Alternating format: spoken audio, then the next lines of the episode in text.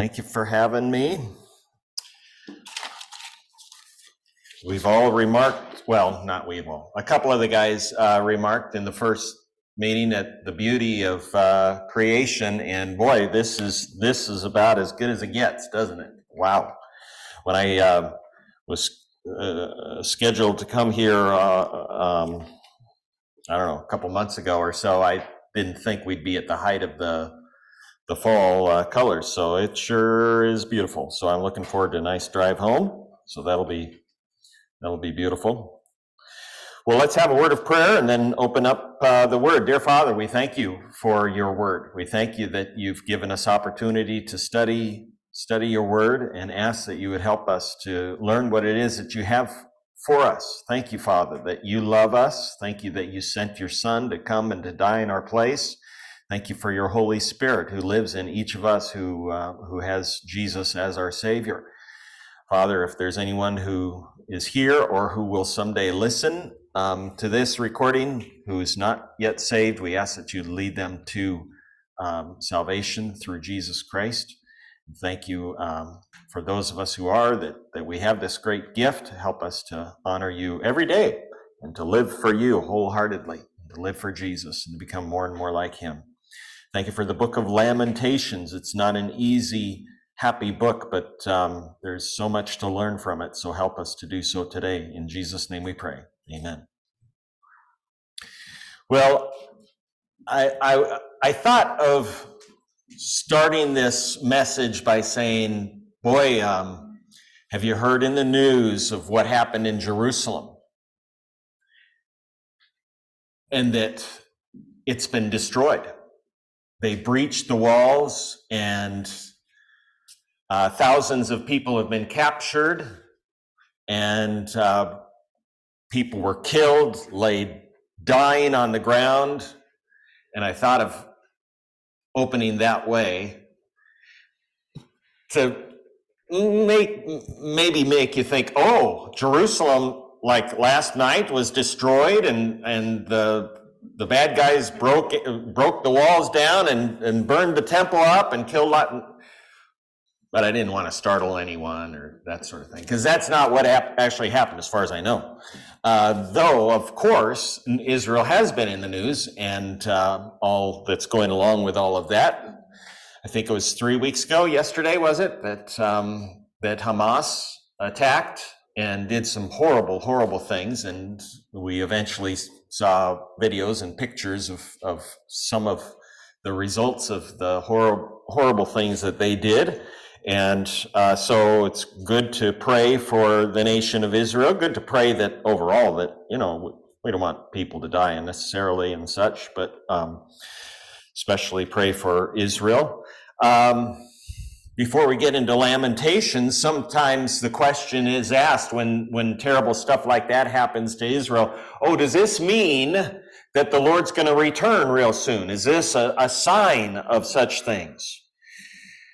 And I say, well, really not necessarily any more than the, you know, flipping the calendar to the next day. Each day is, a, a, I guess, a sign that we're closer to the uh, return of the Lord. Each day is a, see, the next event we're looking for on the um, eschatological calendar, the calendar of, of end times things. The next event is the rapture, right? And that is, some theologians like the word imminent. It's going to happen at any moment. We're not, there's, God's not saying we have to wait for this sign or that sign for us to know that it's going to happen real soon. It's just going to happen at some point, and we don't know when it is. And it could be today, and it could be a hundred years from now. We don't know when it when it's going to be, but at some point, the Lord's going to come and the rapture is going to happen. Those who are in Christ Jesus are going to go up and meet the Lord in the air and we're going to go up and be with the Lord and that's going to be great. And then, and that's the, that's going to be a, a sign, if you will, of the fact that the tribulation is going to happen very soon and all those events that happen in the book of Revelation, especially.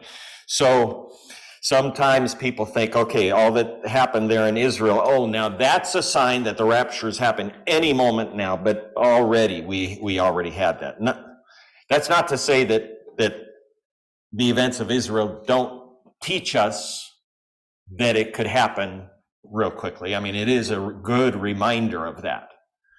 Um, and it shows that things could happen very quickly. The, the events of the tribulation years could happen extremely quickly. And we see that in what is happening right now in Israel. So good to pray for that. Good to remember to make sure that we are right with the Lord and that we're telling others about how they can be right with the Lord.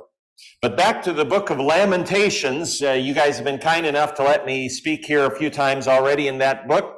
Chapters one, two, and three we've covered in the past three times I've been here. And so we're in chapter four today of Lamentations.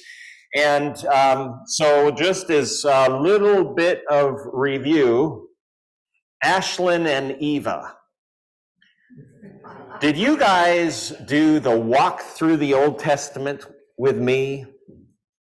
I'm sure you guys remember and review all the lessons we did at camp, right? You remember every lesson we did, right? So, at camp one year, this was five or six years, maybe seven years ago.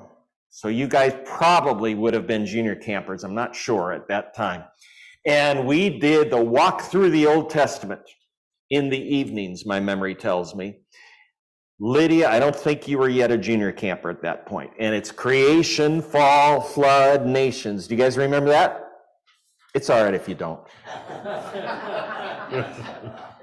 okay, so in the Old Testament, it, this gives kind of the big picture of, uh, of uh, what happens in the Old Testament. And we learned this way back when I was at Emmaus, and you guys learned that when you were at Emmaus. I've, I've, I teach a shortened version of the walk through the Old Testament. But anyway, uh, creation, fall, flood, nations, Abraham, Isaac, Jacob, Joseph, Moses, Passover, uh, uh the law, etc., and all these uh, different things. Anyway, so uh, eventually, um, the people of Israel they're enslaved or, uh, under Abraham. The nation starts. He's the founder, and they move to what is now known as Israel. And um, eventually, they become enslaved and they grow into a gigantic nation during their 400 plus years in Egypt. Then they get out, they cross out across the Red Sea, and, and then eventually, I'm making a long story short. Uh, eventually, 40 years of wandering in the wilderness. Eventually, they cross the Jordan River and uh, they take over um, what is now known as Israel, the Promised Land. They take that over.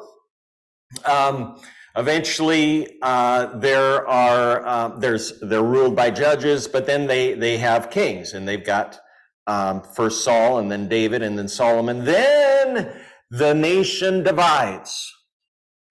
After three kings with the united monarchy, the nation divides into the north and the south. And the north is is Israel. The north is Israel, and the south is Ju- Judah. So we got Israel in the north and Judah in the south. And in 722, the Assyrians come, and what did they do to Israel? Scatter. They scatter. In 722, uh, uh, the Assyrians come and they defeat Israel, the northern kingdom, and they scatter them all over the place. Judah is still there. But in 588, Babylon, the army of Babylon comes and they surround Jerusalem. For 18 months, nobody gets in and nobody gets out of Jerusalem. 18 months. And you can imagine uh, thousands, many thousands of people are there and they can't go out into the fields to get food. And uh, it becomes um, a horrible situation, people dying and uh, much suffering and much death. So that takes place, and that, uh, and then, and finally, in 586 BC, the Babylonian army, army they break through, tear down the walls uh, of Jerusalem, destroy the temple, kill many, many people. Many had already died from starvation and, and disease. Um, and and take many captive to Babylon. People like Shadrach, Meshach, Abednego, Daniel, and many others. So we come to the book of Lamentations, and um, so uh, and the book of Lamentation is this five laments, five poems, five you might say funeral dirges uh, each one is is is very separate, and so chap- chapter four, the fourth of the, these funeral dirges, is one we'll look at today. Chapter three actually had some happiness in it.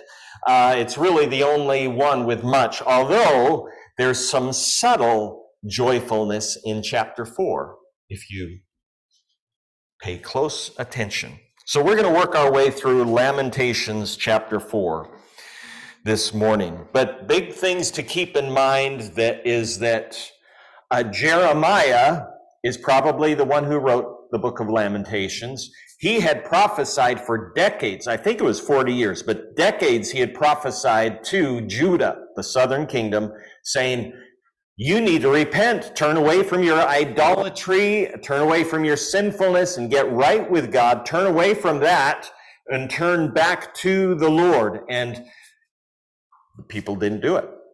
People didn't repent of their sins. They didn't get right with the Lord. They didn't turn away from the, the idolatry. And the result of that is what happens in the, you know, before the book of Lamentations. That is the destruction of Jerusalem. So, Lamentations chapter 4. How the gold has grown dim, how the pure gold is changed. And so you see that uh, during or as during the 18 months that they're surrounded, even gold has gotten tarnished. The holy stones lie scattered at the head of every street. But I think this is more than just talking about gold. I think it's talking about people that are what's really precious. The precious sons of Zion, worth their weight in fine gold, how they are regarded as earthen pots the work of a potter's hands. It was very common for pottery, for bowls and, and such to be made out of clay in Bible times. And it was, it was, clay was cheap. You found it all over the place. It was cheap. It was easy to mold. It was also easy to break. But because it was so cheap that if there was a crack in it, and thus it wouldn't hold water, they would just toss it out the window let it land on the street and break on the street and it didn't matter or throw it wherever it is they would throw it because it was it became garbage and it didn't didn't matter. It wasn't worth trying to patch uh, typically. There and so the the sons of zion uh, uh, who are so valuable here, it says, or were considered so valuable, they are regarded as earthen pots and the work of a potter's hands. And, and uh, the Babylonian army has treated them horribly, and they're lying in the streets dying. Even the jackals off. Okay, now what's interesting is verses 1 and 2 and verses 7 and 8 point especially to, to young men.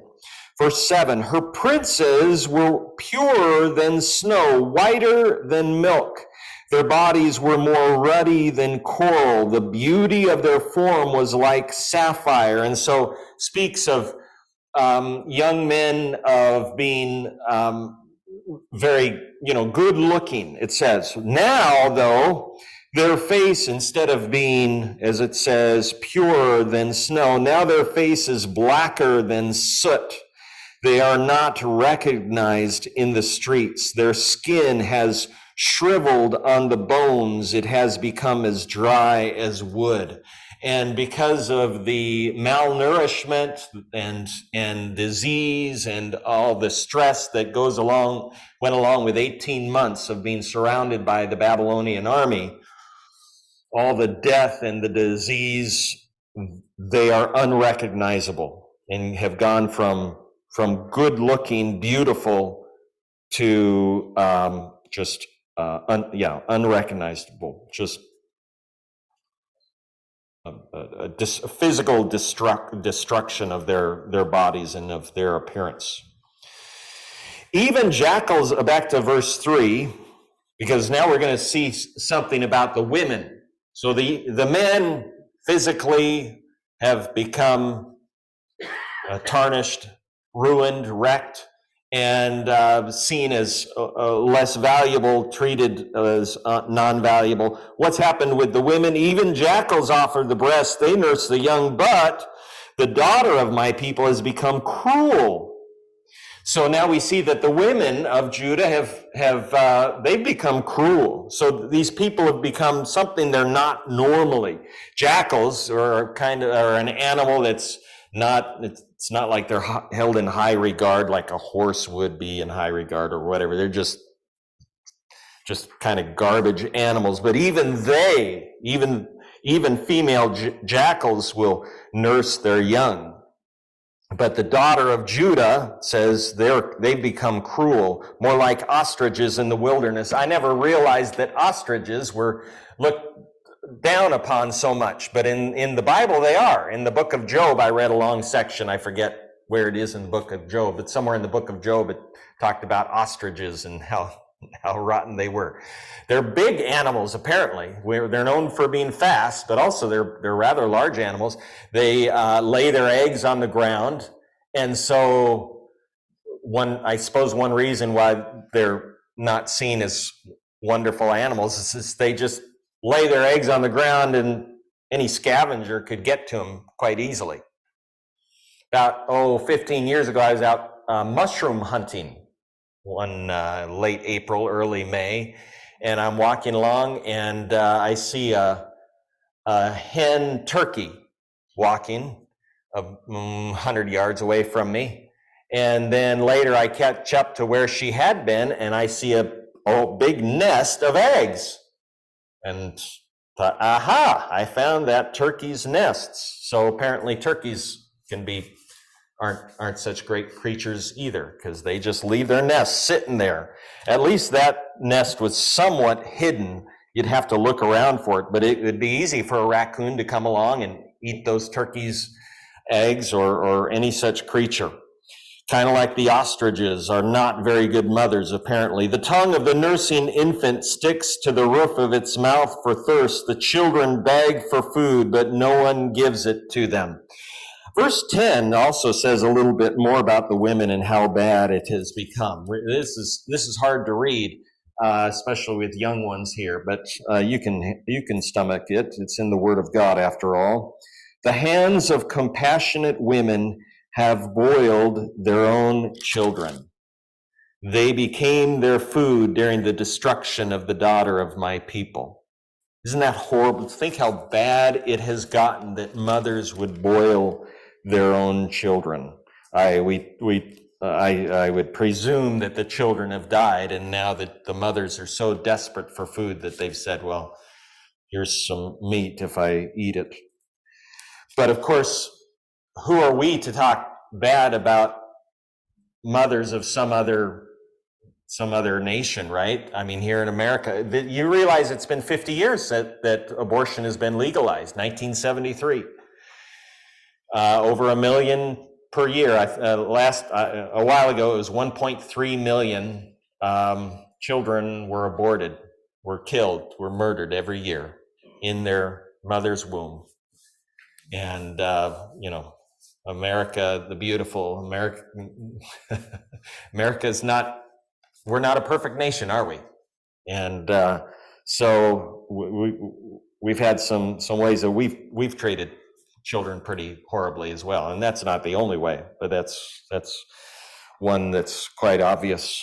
And um, anyway, we as a country that we certainly have that black eye, that stain in our our character overall. You see, the women uh, have become desperate and and uh, have done horrific acts. Let's let's keep going in Lamentations chapter four. Those who once feasted on delicacies perish in the streets. Those who were brought up in purple embrace ash heaps. Now, delicacies and dressing in purple is a sign of wealth uh, in in the scriptures. These people had it all. And now, though they're desperate and they're embracing ash heaps and they perish in the streets, they're as desperate as the poverty stricken ones of Judah. of Jerusalem. Their, their, their wealth has, it, it means nothing at that point. Under the judgment of God, earthly wealth means nothing. Hmm. I wonder if we've seen that anywhere. Early, earlier, we uh, during the first meeting, we thought about a parable in the book of Luke. How about another one in the book of Luke? In Luke 16, there is a parable about, actually, there's a couple of parables about, about money, but there's the one uh, called the rich man and Lazarus, which may indeed be a true story. Lazarus could be the, the friend of Jesus.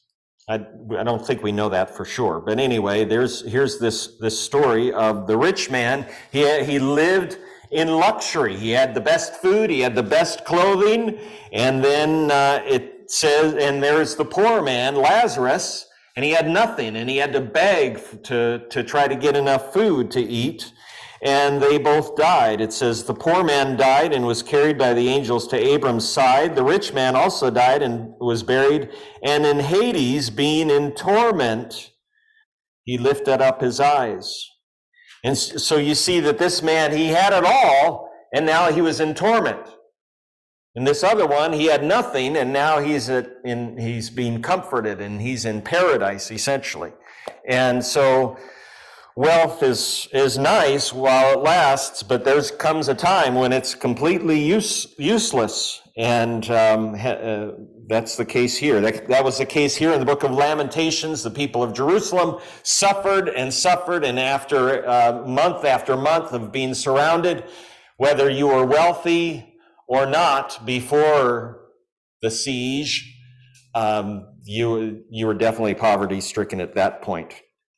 For the, for the chastisement of the daughter of my people has been greater than the punishment of Sodom, which was overthrown in a moment, and no hands were wrung for her. So you remember Sodom, Sodom and Gomorrah, uh, and the Old Testament speaks of, of a time, and, and it was a, a time of uh, terrible sinfulness, homosexuality, and they were destroyed and destroyed virtually instantly. And, and this passage says, the chastisement of the daughter of my people has been greater than the punishment of Sodom. How could it be worse than what Sodom went through? Well, because the people of Jerusalem suffered day after day after day after day. Let's see, 18 months times 30 days on average would be what, 540 days of suffering? Whew, that's a lot of suffering. And day after, they suffered slowly. And the people of Sodom, boom, was very quick. That doesn't sound very just of God. That seems surprising that God's people would be judged so slowly, that his nation would would be judged so harshly, and yet this this this uh, city of really uh, awful immorality was judged rather quickly. How could that be? There's actually a, a term. Let's see, where is this term? Um, one theologian I was reading from trying to find my notes here. Where is that? Speaks of different levels of suffering in eternity. Degrees of despair was his term. That's right. Degrees of despair. It appears that some people will have it, everyone in hell, everyone will be in torment. It appears that some, the despair will be deeper than others. That's a strange comment, right? Strange or a strange situation, but uh, you know, this is not just some theory or philosophy. This actually goes back to a couple of passages in which Jesus spoke. Matthew chapter 10. Matthew chapter 10. And it doesn't matter, hell's going to be awful for all. But it seems like it's going to be even worse for some than for others. Truly I say to you in Matthew 10, verse 15, truly I say to you, it will be more bearable on the day of judgment for the land of Sodom and Gomorrah than for that town. Than for that. So you see, there's going to be, some are going to suffer even worse than others. Matthew 11, Matthew 11, Verse 20, then he began to denounce the cities where most of his mighty works had been done because they did not repent. So he did these great and mighty works. And, and you know, uh, just yesterday, my wife and I were driving along and, and listening to um, some of the Gospels and about, about a lot, a lot of the miracles that Jesus was performing. Wouldn't it be great if Jesus were performing these miracles for us still today? I mean, he does miracles still today. And we had to remind ourselves of that. But, um, you know, it's just less obvious, right? When he did miracles, it was quite obvious that this was something uh, supernatural. And so in Matthew 11, verse 20, he, he denounced those cities where he did those mighty works. Woe to you, Chorazin! Woe to you, Bethsaida! For if the mighty works done in you had been done in Tyre and Sidon, they would have repented long ago in sackcloth and ashes. But I tell you, it will be more bearable on the day of judgment for Tyre and Sidon than for you. So these towns had some information, some revelation about the Lord that Tyre and Sidon hadn't had. And so it's going to be more bearable, less excruciating, less horrible in the day of judgment for them than for these ones who had received so much more news and information, revelation about Jesus Christ. It makes me wonder if, uh, and this passage back in Lamentations as well, where the punishment for my peep, for, for God's people has been greater than that of Sodom Makes me wonder if, does that mean that those who have grown up hearing the gospel, they've gone to church all their lives, they've gone to camp, they've listened to their parents, and they still reject the gospel, does that mean they will suffer worse than those who've maybe never heard? Could be. I, that's not something I can say for sure, but it sure looks like that, that may well be the pattern that, uh, that, that you get from this whole idea. Anyway, we see that the suffering for the people of Jerusalem, the people of, of Judah, God's chosen people was horrible. Happier, verse 9, happy were the victims of the sword than the victims of hunger who wasted away, pierced by the lack of fruits of the field. And so they were hungry for month after month. And uh, such a hard, hard uh, situation. The hands of compassionate women have boiled their own children, which I read there. Now, verse 11 here is a key verse in Lamentations chapter 4. The Lord gave full vent to his wrath he poured out his hot anger and he kindled a fire in Zion that consumed its foundations. Whew, the Lord gave full vent to his wrath. Think of that. Full vent to his wrath. He poured out his hot anger. We all love to think about the love of the Lord, don't we, right? Rightly so. And the Bible, let's face it, talks, probably talks about the love of the Lord more often. And certainly in the New Testament, we hear more about that. But God is loving. God is also a God of wrath. Uh, God is a God of justice. God is a God of holiness. And he's, he's love, he's grace, he's mercy, he's holy, he's just, he's a God of wrath.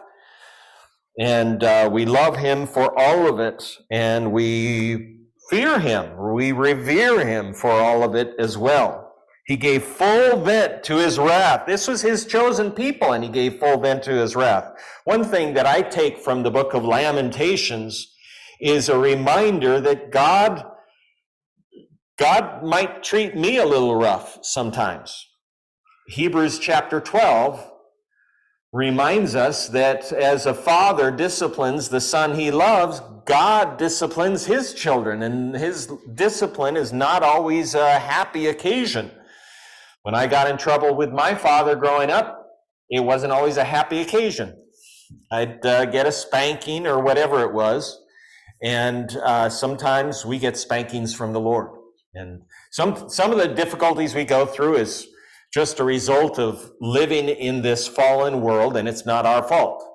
Some, some um, of the difficulties we go through are just because of dumb mistakes we do, not necessarily sinful, but stupid, you know, dumb things we do, unwise things, but not necessarily sinful. Some of the hardships we go through are because of sinful things that other people do. And some of the hardships we go through are because of our own sin just a result of them. And along with that, a whole lot of the time, I think, or at least some of the time, it's, it's discipline from the Lord saying, wake up, Stephan, pay attention, stop doing this or start doing that and uh, uh start living the holy life that I want you to live. The kings of the earth did not believe, nor any of the inhabitants of the world, that the foe or enemy could enter the gate of Jerusalem. And so it was a shocking thing to these other nations. Wow, Babylon actually destroyed Jerusalem? I can't believe it. Why did God do this? This was for the sins of her prophets and the iniquities of her priests who shed in the midst of her the blood of the righteous.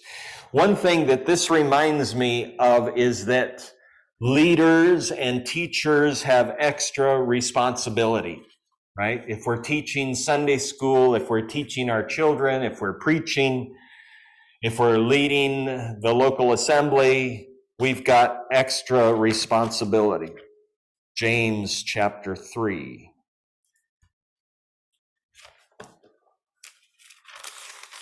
James chapter 3. Not many of you should become teachers, my brothers, for you know that we who teach will be judged with greater strictness. Whew. So that should um, kind of help us to make sure we're, we're careful when we're preparing a Sunday school lesson or we're preparing a VBS lesson or, or camp or, or a sermon or whatnot that we, um, those who teach will be judged with greater strictness. Not that we shouldn't be teaching, should look for opportunities to open the word with people. That's great. And that's, you'll learn a lot. But when we do so, we should also, um, seek to, to do so well and accurately and ask the Lord for, for a lot of help.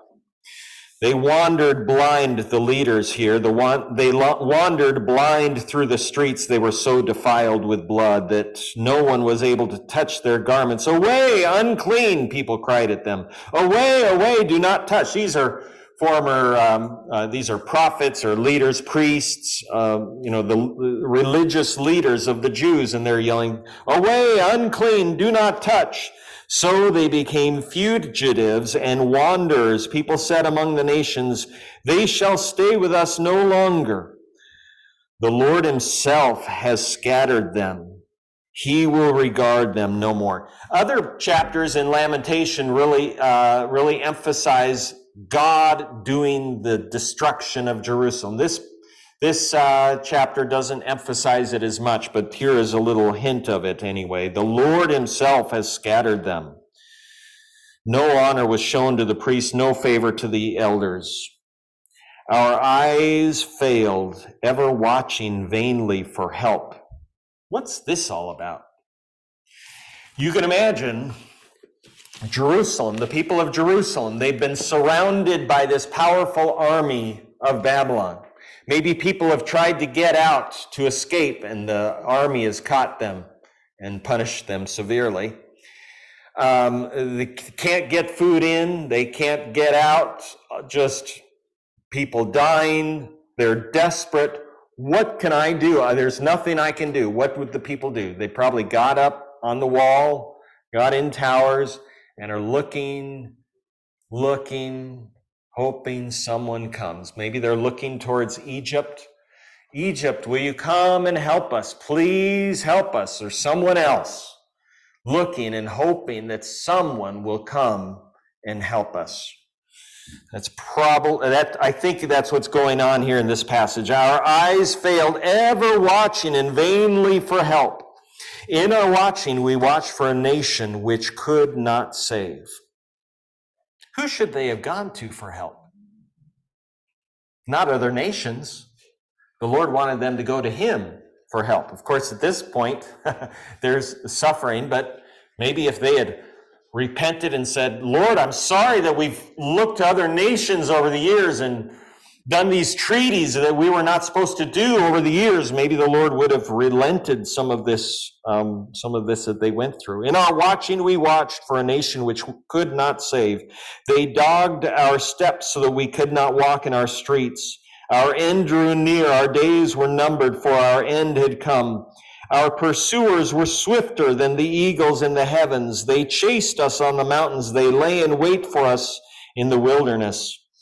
Verse 20, the breath of our nostrils, the Lord's anointed. The Lord's anointed is a term for the king of Judah or Israel. Remember, David, for instance, is called the Lord's anointed. Saul was anointed to be king. Remember, Samuel anointed him to be king. So he's called the Lord's anointed, and they referred to him as the breath of our nostrils. I think they're talking about King Zedekiah there. He was captured in their pits, of whom we said, Under his shadow we shall live among the nations. They, they're talking about Zedekiah. Under his, under King Zedekiah's shadow, we shall live among the nations. We'll be safe because of Zedekiah. They should have been safe, uh, saying, We'll be safe because of the Lord, right? They've got their focus in the wrong place. Do you think we ever fall victim of that here in America? I think we do, don't we? I think even believers, we sure talk a lot about whoever's president, right now, our current president, or who was before him, or who is before him, and so on. We sure pay a lot of attention to that. It's, I'm not saying we shouldn't pay any attention to our leaders. We should be praying for them more than we are complaining, but it's very easy to complain about them or make fun of them. Um, but we should be uh, we should be praying about them, and we shouldn't be looking to them as being our security. If we're if our hope and our security is in our governmental leaders, that's that's silly at best, and it's it's I, I think you'd even call it idolatrous because you're looking to man at what we ought to be looking for the Lord, uh, looking to the Lord for we said, Under his shadow we shall live among the nations. That ought to be about the Lord, not about the king, but it was unfortunate about the king. This idolatry, I'll try to get to that in a minute. Last two verses. This, uh, this is kind of the, uh, the subtle hope uh, the subtle joy of Lamentations chapter 4. Rejoice and be glad. Who's, who's supposed to re- rejoice and be glad? O daughter of Edom. Well, Edom, why is that joyful? Edom is another nation. Edom is a nation that's right, right next to Judah, and they had they weren't friend they weren't on friendly terms with with uh, God's people. Um, and but and in fact, I think they had helped the Babylonian Babylonian army a little bit during their 18 months. But uh, it says, Rejoice and be glad, O daughter of Edom, you who dwell in the land of Uz. Go ahead and rejoice for a while now, because Jerusalem's destroyed. Rejoice, but to you also the cup shall pass. You shall be drunk and drip your, and strip yourself bare. Trouble's coming ahead for you as well, Edom. So be glad now, but trouble's ahead. Now, Verse 22, speaking to Jerusalem, to Judah, the punishment of your iniquity, O daughter of Zion, is accomplished. He will keep you in exile no longer. People have been captured, taken into exile. but it's not going to last very long. They're going to be taken out.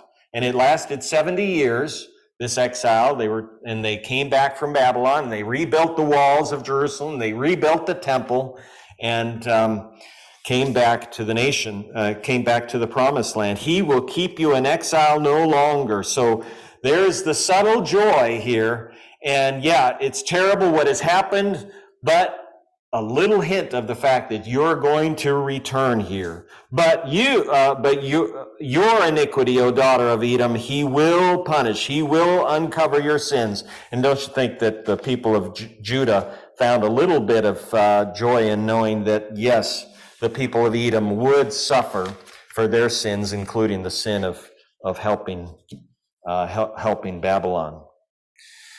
Well, just a, a few notes a few reminders from this passage. One is that God hates sin. God despises sin.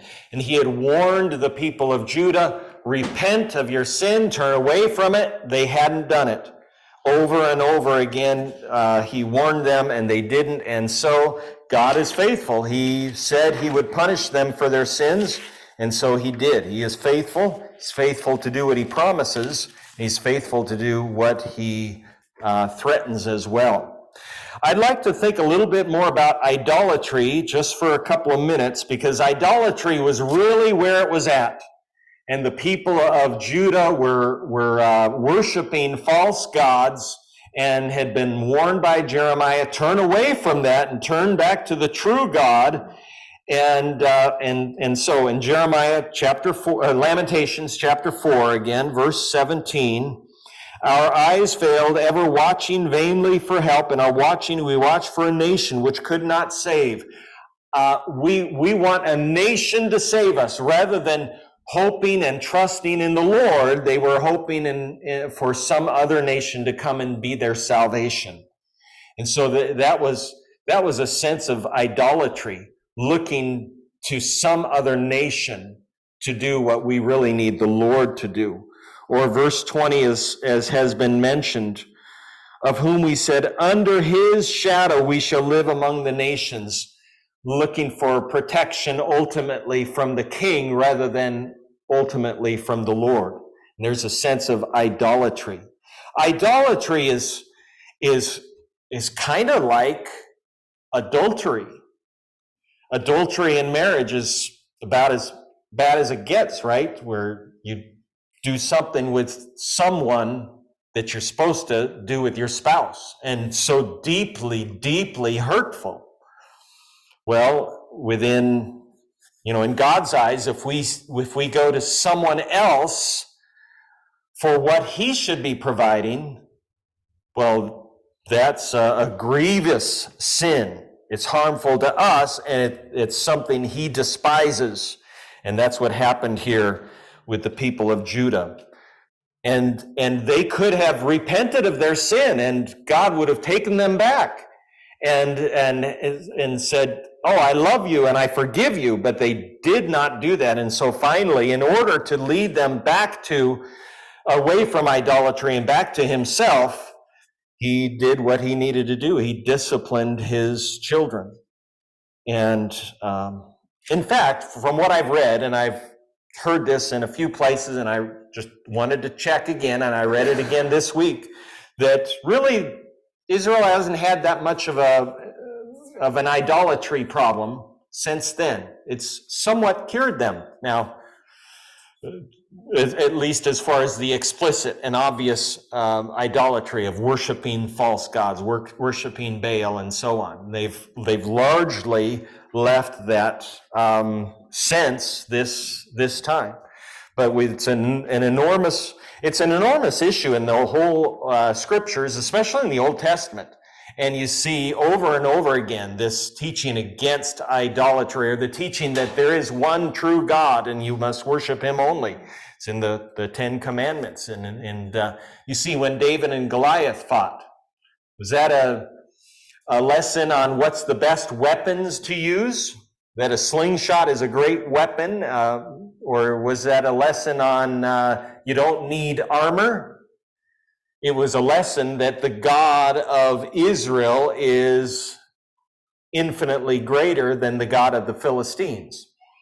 At least that's part of the lesson there of, uh, of David and Goliath. And so, you know, all over the place. Uh, Elijah and the prophets of Baal. That's not a lesson that uh, water is more flammable than, than gas and wood. It's a lesson that the God of, of uh, Israel and of Judah and of Elijah is infinitely greater than the prophet, than the, the God of the prophets of Baal, than, than Baal himself. And so idolatry varies. There's different t- types of idolatry. One is worshiping these obvious false gods like that. By the way, it's a common idea that people have. Yeah, the God of the Bible is wonderful. So is Allah. And so is the gods of Hinduism. And so are these other gods. But that's not an option. Jesus said, I am the way, the truth, and the life. No one comes to the Father but by me. God says there is one God. You must worship Him only. And uh, this idea that there's a lot of very sound gods and you should worship all of them, that's, uh, that's, that's a lie from, from the pit of hell. So that's one type of, of uh, idolatry, worshiping carved images, worshiping a created thing. We thought, uh, we looked at Romans chapter 1 earlier today, right? And uh, we thought about the beauty of creation, right? And uh, the brothers who express the beauty of creation had, they have the right view the, and the right response to the beauty of creation. See, some people will see this, these beautiful leaves out there and they'll say, God, thank you for giving these beautiful leaves out there. It's glorious. And some will say, These leaves are so beautiful. Oh, earth, you are wonderful. Oh, trees, I bow down to you. You know, people will, will, will, will worship the creation rather than the creator. As Romans 1 says, who is blessed forever. And a result of that is, is uh, terrible things that you see in society that's happening in America as well.